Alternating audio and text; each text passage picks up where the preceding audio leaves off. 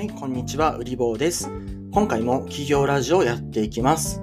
このラジオは聞くだけで小金持ちになれる不思議なラジオです。未来の起業家を育てるをテーマに、リスナー様限定に企業や副業で実際に役に立つ情報を発信しております。私の経歴をご紹介しておくと、中高主席で600万円の学費を全額免除され、日本で10本の指に入るぐらいの国公立大学の法学部を卒業し、一部上場企業で経営と新規事業周りの仕事をした後で起業をしました。現在は法人様向けに Web 領域で事業を行っております。このラジオは完全無料です。しかし、無料とは思えない高品質な内容に仕上げている自信がございます。ぜひ1分だけでも聞いてみてください。また、将来にお金の不安を抱えたくない方は絶対にフォローしてください。後悔はさせません。はい、近況報告です。えー先日ですね、いろいろと、まあ、ビジネスをやっていく中で、まあ、自分のですね、リソースがあの分散されてしまっているってことに気づいて、えー少しですね、またあの間引きの方をしたっていう感じの売り棒でございます。で、この間引きの作業っていうのが、うんとなかなかその身を切る思いというか、まあ、自分の、あのこだわりとか、え情熱を注いできたことっていうのを、まあ、途中でやめてしまうっていう判断を自分で下すので、えなかなかですね辛いことがあるんですけれどもで、まあ、私の場合はですねそんなにま規模も大きくないし自分の意思決定自分の責任の範囲でできるんですけど、まあ、これがもしも大きな会社の部署を潰すかどうかっていう判断だったらそこにですね大量の人々のまあ、雇用であったりとかそれからまあ人生っていうものがあの関わってくるので、まあ、今回みたいにこうズバズバと切っていくっていう判断はできないんだろうなと思って、えーなかなか感慨深くなりました。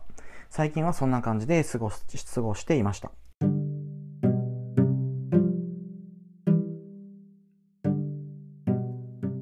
スポンサーコール。この番組のスポンサーは隣の起業家うりぼう読むだけで儲かる小金持ちノート、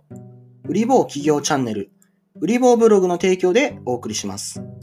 将来お金で困りたくない方は、ぜひフォローとチャンネル登録よろしくお願いいたします。ここだけの限定情報を一番早く手に入れることができます。はい、本編です。えー今回はですね、小さい商売は最高に素晴らしいという話についてやっていこうと思います。この小さい商売っていうのは何を指しているかっていうと、いわゆるスモールビジネスのことを指してます。スモールビジネス何かっていうと、小資本で始められる小規模なビジネスのことだっていうふうに考えてください。まあ、簡単に言うと、そんなにたくさんのお金が必要じゃなくて、人を雇ったりとか、大規模な設備投資をする必要がないような商売のことを指してます。で、このスモールビジネスが、まあ、おそらくですね、これを聞いてるあなたにとっても、まあ、未来を切り開くための鍵になるんじゃないかと思っているので、今回はその話をしようと思います。で、私はですね、最近、やっぱり何か商売をするんだったら、小さく始めて、小さいまま、えー強固に育てていく方がいいんじゃないかと。下手に、えー拡大しすぎたりとか、下手にですね、あの幅を広げすぎたりするっていうのは握手なんじゃないかっていうふうに考えてるわけなんですよね。うん、で、まあいろいろと理由はあるんですけど、まずそもそもな、まあ、前提として、えー同じ商売をやった時に競合っていうのがいると必ず利益率っていうのは下がってしまいます。それは、まあ、あの簡単な話、えー同じ商品をですね安く売れる会社と、えー高くしか売れない会社っていうのがあるとしてじゃあどうして同じ商品を安く売れる会社があるかっていうとそれは今目先の営業利益を削っても会社が持ちこたえられるだけの、まあ、業態だからっていうことなんですね。まあ簡単に言うと大企業の方が値下げ競争に強いわけなんですよ。だから同じ商売をしてで商売をした時に競合との戦いっていうのは最終的には価格競争になる価格競争になった時に勝つのは必ず大手になるんですよね、はい、なので、えー、となかなかですね個人が商売をするとか、まあ、小規模な会社が商売をするっていうふうになった時にはここをですね、よく考えておかないといけないわけなんですよね。だから自分たちよりも、まあ、大きなプレイヤーと競争して価格競争になって得することは何一つもないんだからその競争をいかにして避けるかってことを考えないといけないということです。まあ、これが前提。で、そういうふうに考えたときに、じゃあこのスモールビジネス何がいいかっていうと、えっ、ー、と、あまりにも、まあ、市場がですね、限られているので、えー、あまりにもですね、市場が限られているってことは、大企業が参入してこない可能性の方が高いっていうことなんですよ。ここが非常に素晴らしい。だから、競合が少ないって前提で始められるわけですね。で、このじゃスモールビジネスって、じゃあ全然稼げないのかっていうと、えー、そんなことはなくて、あの、スモールっていうのは、あくまで企業の視点から考えた時に小さいって言ってるだけで、個人がですね、自分の人生をちょっと豊かにしたいとか、それこそ副業したいとか、数人の会社を食べさせていきたいとか、そういうことだったら全然あの持ちこたえられるような十分な粗利益が出るようなビジネスはたくさん世の中に潜んでます。みんなが気づいてないだけでそういう小さい商売を組み合わせて会社経営している人もいます。非常に賢い人たちがいます。じゃあ今回ですね、じゃあそのスモールビジネスっていうのを作っていくにあたって、どういうことを考えていったらいいのかっていうことについて、掘り下げて話していこうと思います。で、えー、とまずですね、一番大事なことっていうのは、それはもう商品を絞り込むことがすごく大事ですね。商品サービスを絞り込むこと。これどういうことかっていうと、例えばそうですね、あなたが Web に関する事業をやりたいっていう時に、Web に関するどんな悩みでも解決しますよっていうふうに、えー、言ってしまうのか、それとも記事を代わりに書きます。えー、一文字3円でビジネスに関する記事だけ受け付けます。納期はこれぐらいで、えこういった手順で作成しますっていうサービスだったら、どちらの方がスモールビジネス向きかっていうと、これは後者の方が向いていると私は思います。なぜなら、あの、要するにですね、商品のラインナップっていうものが幅が広くなればなるほど、それに備えて、それに合わせて、え自分のところのリソースを確保しないといけないし、ノウハウであったりとか、そういったものもたくさん持っておかないといけないわけなんですよね。うん、一方で、えー、ある程度商品をですね、えー、少ない数に絞り込んでおけば、もうそれだけで勝負できるので、その商品を強みとして、それだけで戦っていけるということになります。こちらの方が実は効率的なんですよ。で、商売があんまり上手くない人によくあるのが、例えば飲食店でもそうなんですけど、潰れやすい店っていうのは実はメニューめっちゃ多いんですよね。で、メニューめっちゃ多くて、で、その一個一個のメニューがめちゃくちゃ美味しいわけでもない。なんだけど、メニューの数は多い。一方で、繁盛店は、メニューの数は少ないと。実は少ないんですよ。少ない傾向にあって、なんですけど、その少ないメニューの一つ一つがしっかりと美味しくて、他の競合のお店と比べて差別化されていると。まあ、要するにこれも選択と集中の話なんですけど、あんまり手広くやらずに商品を絞り込むっていうのがスモールビジネスにおいては非常に重要なことなんじゃないかなと思います。はい。それからスモールビジネスの売り上げの作り方についてなんですけども、これも、えまさにですね、キーワードは小さい、細かいっていうところで、小さい売り上げ、細かい売り上げをコツコツコツコツ積み上げるっていう方が、えスモールビジネスには向いているというふうに思います。例えば100万円の取引が1つあるのと10万円の取引が10個あるんだったら、まあ、分散が効いてるっていう意味でも後者の方がもちろんいいんですよね。で、それだけじゃなくて、この売り上げの積むイメージっていうのが、やっぱり、あの、少額の方が相手はすぐに払ってくれるし、それから受注しやすい。まあ、あの、制約率が高いっていうところもあるし、あのそういう意味でですね売上がどんどんどんどん積もっていけるかどうかっていうのはこの一個一個の売上の単価が、まあ、小さい方が、えー、ここの高速回転っていうのはしやすいっていうふうに私は考えてます。これもですね、まあ、しっかりとした企業相手に、商売をするんだったらまた別なんですけど、それはややスモールビジネスから、離れていくので、えー、皆さんがもしも例えば副業したりとか、まあ、起業するにしても本当に小資本で今から始めるんだという場合だったら、まあ、あんまりその大きな取引を一発当てに行くぞっていうんじゃなくて小さい取引をたくさんこなしてそこからま開拓していくっていうイメージの方が、うん、いいんじゃないかなと思います。で、まあ、そもそもなんですけど特に法人はこういう傾向があって、え、最初からその大きな取引ってやってくれないんですよね。それはま信用がないので。なので初めは月に5万とか月に10万とか、まあ、そのぐらいの取引から始まってちょっとずつま開拓していく。ちょっとずつその間口を広げていって予算をたくさんもらっていくっていう方があの、まあ、ビジネスの基本としては成り立ってるわけなんですね。なのでえ小さく細かく、まあ、売り上げをあの積み重ねていくっていうのがスモールビジネスの基本だっていうふうにお考えください。で最後にこれも結構大事なんですけどもスモールビジネスをやるんだったらあの手間のかかるビジネスモデルは絶対に選んじゃダメです。それはなぜかっていうと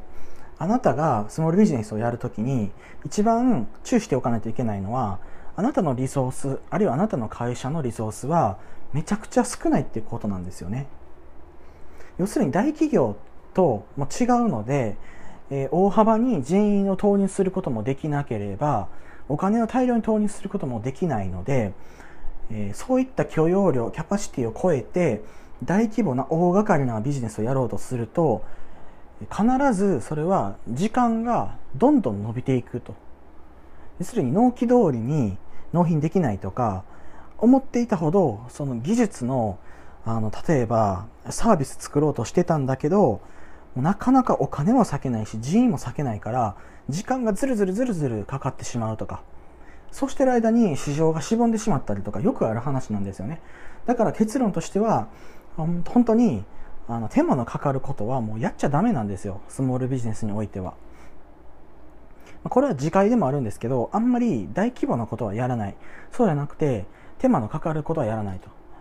うん。だから、あの、そうではなくて、手間がかからないこと。うん。で、毎日の、まあ、ルーチンとか、基本的な業務に落とし込めるようなことを、あの、自分のスモールビジネスの主軸に置いた方がいいと思います。例えば、そうですね、記事を書くのが苦にならない人だったら、その記事を書くっていう作業を企業に納品するっていうふうに素直に考えて、じゃあその記事を書くっていう工程を淡々とこなす。うん。で、営業したりとか受注するっていうところは、例えばちょっと苦手だから、それはマッチングサイトを使ってみるとか。それで自分が実際にやらなければいけない実作業は、ライティングすることだけにする。で、それも、やがてですよ。やがて、ちょっとずつそれが軌道に乗ってきたら、マニュアルを作って、で、外注する方法を学んで、で、外注先を自分で採用して、そのライターチームを作って、そのチームにやらせて自分はマネジメントだけやるとか、そういうふうにしてやることをどんどん減らしていく。減らしていくんです。減らしていったら今度、また次の別のスモールビジネスをやれるだけのあのリソースが空くんですよね。あなたの時間とかあの頭の、えー、キャパシティとか、うん、考える力とかそういったものが空くのでだから今度また別のスモールビジネスを詰め込むことができるなんですけどこういうふうに手間のかからない方にやっていこうと合理化していこうと効率化していこうというふうにしないといつまでたってもその1つ目2つ目のビジネスしか持てなくてあの利益をですね、どんどん積んでいくってことができなくなるんですよね。はい、まとめると今回はスモールビジネスをやるにおいて重要なことについて話していきました。このラジオ聞かれている方はおそらくですね、例えば、ま、脱サラというか会社員から卒業して自営業者とか経営者になりたいっていう方とか、あるいは副業したいっていう方だと思うんですけども、まあ、このスモールビジネスだけでもあの十分ですね、まあ、人が数人食べていくだけの稼ぎっていうのは出せるんじゃないかっていうふうに私は考えています。で、こういう考え方って、あんまりですね、えー、日本では主流じゃないというか、例えば起業っていう話をするにしても、何かこう株式を、あの、まあ、餌にというかね、株式と交換して、資金調達して、で、その上場を目指すとか、すごいですよね。IP を目指すとか、うん、それから、まあ、M&A エグジットを狙うとか、要するに他の会社に事業売却、会社売却するようなことを狙うとか、そういう、まあ、ビジネスのあの前提を皆さんあの掲げられているというか、まあ、それは素晴らしいことだと思います。すごいことなんですけど、その、まあ、大きすぎる目標、ゴールに行く前に、この小さい商売をしっかり当てるっていう力が、あのみんなないんじゃないかなっていうふうに私は思ってるわけなんですよね。だから今回はこういう話をしました。スモールビジネスをあの100発100中というかね、何回やってもちゃんと思い通りに当てられて、イメージ通りに売り上げとか粗利が立つっていう人は、それは、あの、そこからですね、M&A のエグジットとか、まあ、IPO とか目指すっていうのは現実的だと思うんですけど、えっと、何もですね、スモールビジネスの経験がない人が、それらを目指すのは、果たして得策なんだろうかと。成功率がめちゃくちゃ低い、その企業失敗率がやたら高い理由の一つにスモールビジネス経験がないことなんじゃないかなって思うぐらい、まあ、ちょっと日本のですね、ビジネス環境は、あの大規模なビジネスばっかり取り立たされているんじゃないかなと思っている次第でございます。はい、今回はスモールビジネスをやる際のコツについて解説しました。よかったなと思った方は、ぜひですね、繰り返し聞いていただき、ご自身の商売の参考にしてください。